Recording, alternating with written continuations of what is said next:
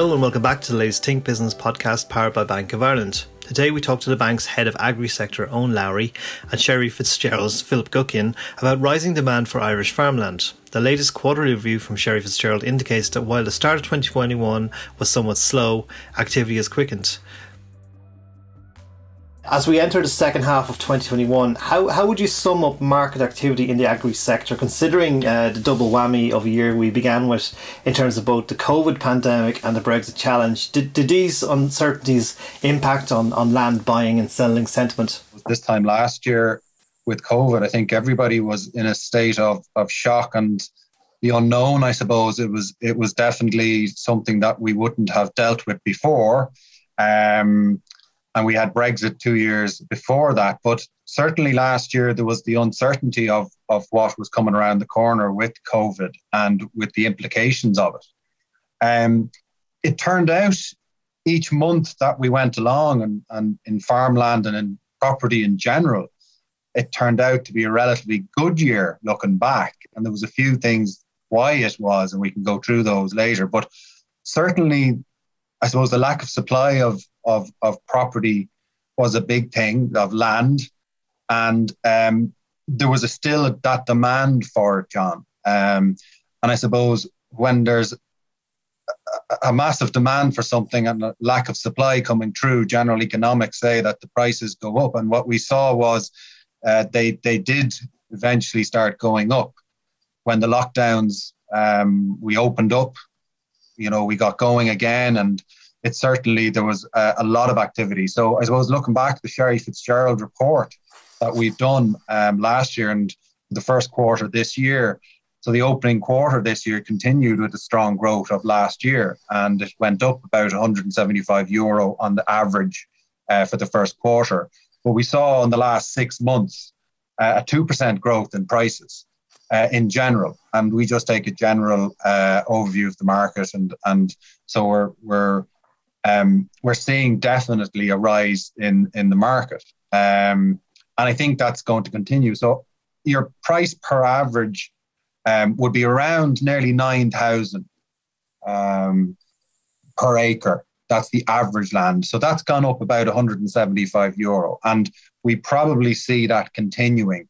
And generally, this year, what we're seeing is that the weather doesn't seem to be helping us much. We we have meant to be getting photographs taken the last two, three weeks. And unfortunately, we're, we're ducking and diving the rain. Um, but generally, March, April, May would be your busy time of year for land coming to the market. That's just going on the land, getting better, getting a bit drier.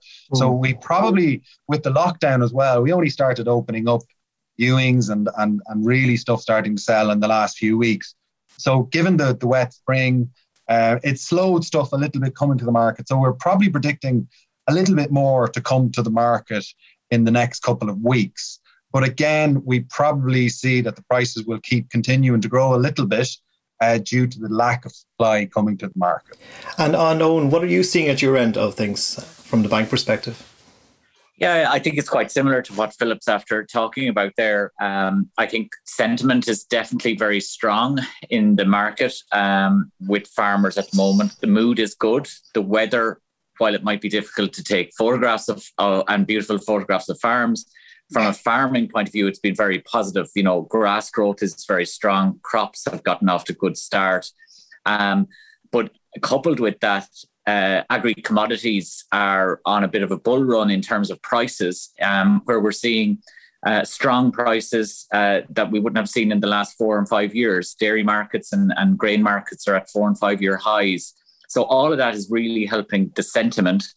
Um, there is, as Philip outlined, there is a lot of pent up demand uh, from last year because of the lockdowns. So um, I think there's an appetite uh, to um, to develop farms, but also to, to actually buy and attain land. So I think that's that's helping the whole situation. So I think it's quite a positive outlook. And what's the story with market supply regarding farms and land currently for sale? The residential property sector is constantly in the headlines due to lack of stock. Could the same be true for the farming sector, or is it down to business sentiment? Yeah, it's certainly true. I think just going back, I suppose last year, uh, the Farmers Journal report, which was a very good report, saw about a 25.4% decline of of farms coming to the market. Certainly at Sherry Fitzgerald, we've seen that as well. Um, and again, that's just due to, I think, a lot of uncertainty with people. I think the lockdowns didn't help. Um, I think a lot of vendors maybe decided, look, let's wait and see approach. Um, maybe, you know, the normal average year, people would just bring their farms and properties onto the market. But certainly with COVID, with lockdowns, with all those things, I mean, usually you'd, you'd have a lot of physical auctions. You know, during the lockdown, you couldn't have the physical auctions. You'd have them in hotels. You'd have them in. So a lot of factors came into play when uh, valuing properties, when farmers actually decided, well, you know, should we bring our stock on, our farm on or not? Um, so I suppose a combination of all of those um, certainly just brought the supply down. And it's similar with properties, I suppose. We saw it in, in Dublin and around the, the, the country. Um, it's funny, just going back to your first point. I mean, Brexit had a, a, had a more of a negative impact on the market out in the country than a global pandemic did. So, you know, it certainly just is um, that supply not getting on and the demand, as, as Eoin said, demand still being there. Um, other factors, I suppose, I mean, Eoin will touch it on as well. You know, some people are deciding to lease their land. Um, and it's a good option maybe to to get sort of income coming in while keep retaining the farm and the family. So I suppose it's a combination of of a lot of things there. Um, we couldn't pick out one and say, well, that was definite the definite factor. Mm. And on you, are you seeing that too? Yeah, I, I, agree again with what Philip's saying. Uh, we're seeing a lot of similar um, trends. Um, I think it's important. I, I, one of the key components to the supply in the market um, centers around government policy and especially around the tax incentives or tax tax free allowances that are there in terms of long term leasing, um, whereby a farmer or a landowner can uh, lease out their farm over a long term, they're generally greater than 10, 10 15 year terms, um, and avail of a tax free income of up to 80,000 if it's in joint names. So um, that definitely is probably a barrier to more supply coming on the market, albeit it is uh, creating um, uh, an access route for young farmers to get into farming. And I suppose uh, where where is demand highest in terms of the kinds of farms being sought in Ireland? How is this affecting land prices? Yeah, it's it's funny. Um, I suppose if you look back the last ten years, um, you would have found that tillage farming, tillage farmers certainly would have been on on on top in terms of your good arable land. Um, they would have been the people out searching for them because prices in general for for for uh, arable crops were very very good. Um, recently, though, what we're seeing is that dairy farmers certainly would be your your main buyers out there, and certainly are the ones looking for the bigger farms. Um, and so we're seeing now that you know good arable land um, dairy farmers looking at that and saying, well, look, we can reseed it, take that year out, and bring it back to grassland. So we are certainly seeing uh, a good competition out there between, and we don't forget about the beef farmers as well, and you know people looking at investments into land. So um, certainly at the moment, though, dairy seems to be the the one uh, commodity that certainly is pushing the the land and the, the, demand for land. Certainly, yeah. How are you seeing that too, Eoin, in terms of negotiations with farmers?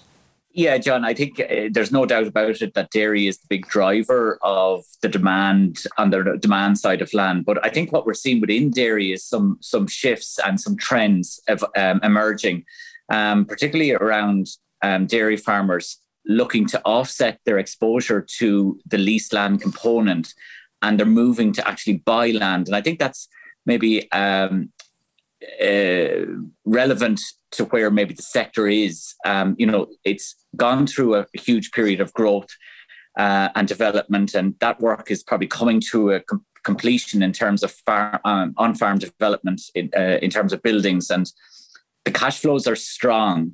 And I suppose farmers are looking to a place where they can invest their money. So I think we're definitely seeing that element. The second piece is where uh, we're seeing units, dairy farmers who have units already uh, um, in place, but they want second and third units. So they're they're driving the, the requirement for a second and third piece. And then the last piece is around the environmental side of things, where there's um, an increased uh, amount of land required to retain the same level of stock, where future environmental regulations will limit the amount of stock or curtail the amount of stock that can be carried on a, an acre or hectare. So um, definitely, we're definitely seeing those three key trends emerging. And I suppose what parts of the country are seeing the greatest demand for land, and what kind of land has been sought? Yeah, it's funny. I suppose looking back at the trends, you'd, you'd find in, in any given year that uh, in some areas, one year they might go up two or three percent, and then the following year they might go down two percent. So, in general, the last few years, we've seen a very, very stable market. Uh, it hasn't seen huge increases or decreases. And just if you take a sort of, I suppose, a 10 year average, you'd see that actually it's sort of flat enough between sort of up and downs. In general, the Midwest, um, which is like your likes of Tipperary and things like that, recorded the greatest increase in prices of any of the region in the quarter of around 3%, which is which would make sense because I suppose that's the heartland of farm, I suppose, and that's the most sought after land. Um, after that, then we would have saw uh, the Midlands. Um, I suppose it offers a little bit value for money wise. Um, there's more grazing available. Uh, so we saw around a 2.8% increase there in the Sherry Fitz report. Um, but in general, all around, probably during the East, it sort of remained um, similar enough because probably we'd we'd have to admit that the east would the prices would have been quite good there anyway. Mm. So definitely the Midlands and the Midwest have seen the biggest increases in land uh, over the last year. Definitely. Very good. And I know what are you seeing in terms of the kind of farm systems in demand?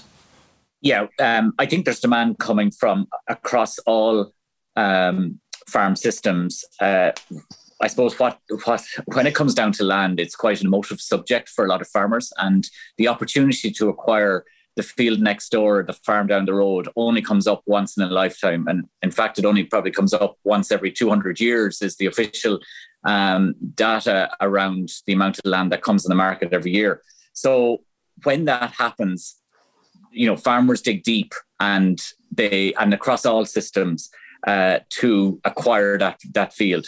So I think what we are seeing, while dairy, yes, is is absolutely a big driver of it.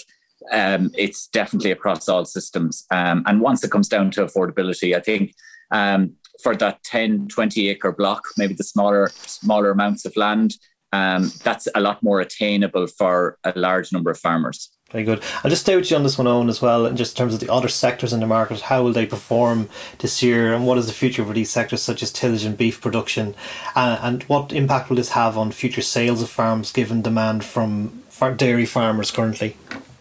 Yeah, like I think the outlook for the sector is very positive over the the remainder of 2020. Um, uh, we, as I said, we're we're quite, seeing quite strong um, solid, robust uh, commodity prices in terms of dairy and and um, and um, cereals. Um, likewise, the beef uh, prices are very strong, much stronger than they have been for the last number of years. And again, that's all boosting that confidence at farm level. And I and I think rightly so. You know, it has been a, a tougher couple of years for farmers. Um, but they're coming out of that period, and that's that's the nature of farming. It's it's it's, it's well used to volatility in terms of commodity prices. And, and farmers tend to tighten their belts in times of, of, of low prices. And when prices are strong, they tend to spend money and invest in their farm businesses. So I, I think the expectation over the longer term um, out beyond 2021 is also quite positive, and um, uh, we'd be hopeful that uh, the, the, next couple of years will take advantage of the strong prices that are out there. Very good, Phil. You want to on that? Yeah, I, I would agree with Eoin. It's funny that the you know um, the smaller packages, your 10, 20, 30 acres of farms that you know certainly will see your your local farmers very interested in and as, as Eoin said your neighboring farmer might just decide to sell and you know it's a once in a lifetime or once in a generation opportunity so there are certainly and what we see in the market is for the smaller packages you may actually get a higher price per acre than if it was 200 acres beside you. Um, because there'll be obviously more demand. Uh, local farmers who are just want to expand in some ways, even if it's that 20, 30 acres, will hopefully be able to afford that. So even up to if you take a 10 grand, 11 grand an acre, you know, if three or 400,000, they will be able to afford that. Bringing a 200 acre farm onto the market you know, you're talking up to two and a half, three million in some cases for it. And it's just a higher level. So there's less of an interest. You're looking for people outside of that area, possibly, or investors or bigger dairy farmers. Um, recently, we sold a 225 acre farm in Kildare and achieved over 13,000 an acre. Um, the question would have to be asked if it was 10 or 20 acres, would we got more than 13,000 an acre? Possibly. So it really just is your size of the farm, your quality, the amount of local interest. But if it's a higher, bigger farm, you know, you may have to bring in other people from outside of the area, bigger farmers who would be able to afford that, or breaking up into smaller parcels. But we look at that really, access into farms and things like that are very important. So, um, you know, when we're out valuing things and out giving advice on it, all of those things will come into play and and you know hopefully we give the best advice there. And what what impact are non-farming investors having on the prices in the market and general agri, agri market? Yeah it's funny um it's funny to say that. Like you know last year certainly for the first time in a long time we saw um, investors coming into the market that are looking at that as a commodity and saying well look if i buy you know, a hundred acre farm and let it out for a number of years, what will be my return in 10 years time? Will the values go up? Um, you know, it's the old saying they don't make land anymore. It's, it's been said, I don't know how many times at this stage, but it's true. A lot of people do look at that. And, you know, uh, uh the old 20, 30 years ago, land was very much sought after as an investment. And developers, okay, I suppose if you talk with developers, it's closer to the town, so that's for a different conversation. But you know, if we take good farms, um, there are certainly what we saw last year. Was calls coming through with people who were non-farming background saying, actually, you know, there's no residence on it. It's just pure land. Quite easy to let. It's quite easy to manage. a good farmer who comes in and lets the farm. Um, it's a conacre agreement. You know what you're getting. There's not much damage that can be done to it if it's controlled right. So it is an option for investors. And, you know, with the prices the way they are, and if they continue with the small growth in it, well, you know, in five, ten years' time, you'd look back and say, well, actually, it might be a very good investment. So certainly there is a different, a small portion of our of our buyers out there who's looking to invest in land. Yeah, very good. Uh, Eoin, are you seeing that too? Are you seeing people approaching the bank about land, you know, land as an investment, farmland particularly as an investment?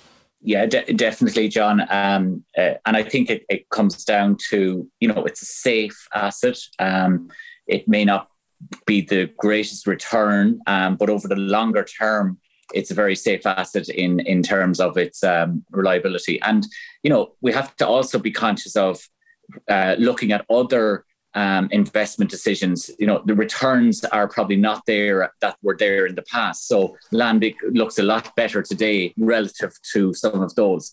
Um, we see, you know, Bill Gates in, in the US is now the biggest landowner in the US, um, and similarly in the UK, James Dyson of, of Dyson Hoovers and vacuum cleaners, um, he is one of the biggest landowners in the UK. So uh, we're seeing a lot more business people getting in globally. And I think then that's creating maybe more local um, interest in, in farms, particularly in Ireland. And the final question is a forward looking one is where do we see land prices going over the next one to three years in the longer term? And will, will future things like CAP influence uh, or environmental changes drive them down? Uh, Phil, start with you there. Yeah, I think I think certainly um, when COVID is sort of out of the, hopefully we get through it and vaccinated and everything like that, it'd just be interesting to see the six month period after that. I think there's definitely a stability that will happen in the market. I think the demand will still be there. Mm. Um, demand is always going to be there. Um, uh, you know, if if the prices become stable and affordable, I think the demand will always be there for land and farms, for good farms. And I think that's certainly what we're seeing on the ground is that there's enough demand there to not see any serious implications to the land market in the coming years if it is stable market. Um, but certainly, I, I can't. I can see it just hopefully like the last ten years, just continuing. Obviously, last year we did see a bump upwards, and this year maybe as well. But I, I do think in time the stock will start coming onto the market again, and gradually over time it will start to stabilize again. Hopefully, hopefully. Hmm. And Eoin, your thoughts for next one to three years on the same question? Um, I think very simply, John, um, they're not making any more of it. Um, it so there, there, will be continued demand for it. I think the environmental agenda, which will be the biggest challenge facing the sector, is really going to uh, put a put a floor in the price of land because if you look again globally, um, with population growth, where we're going to have more mouths to feed and we're going to have to increase the amount of food that we will produce uh, on the planet by up to about 60% over the next 10 or 15 years. What that simply mean is that we have to grow more food on the same amount of land using less resources such as uh, chemical fertilizers, etc. I think the fundamentals are very strong, and I think from where we sit, uh, lending into the sector and into the land uh, for, for farmers to buy land, uh, we're very comfortable and we understand um, the, the ups and downs of, of farm incomes, but we're very comfortable lending uh, to uh, land uh, over the longer term. Very good. Eoin Lowry, Bank of Ireland, Philip Guckian from Sherry Fitzgerald, thank you again for your time. That was great.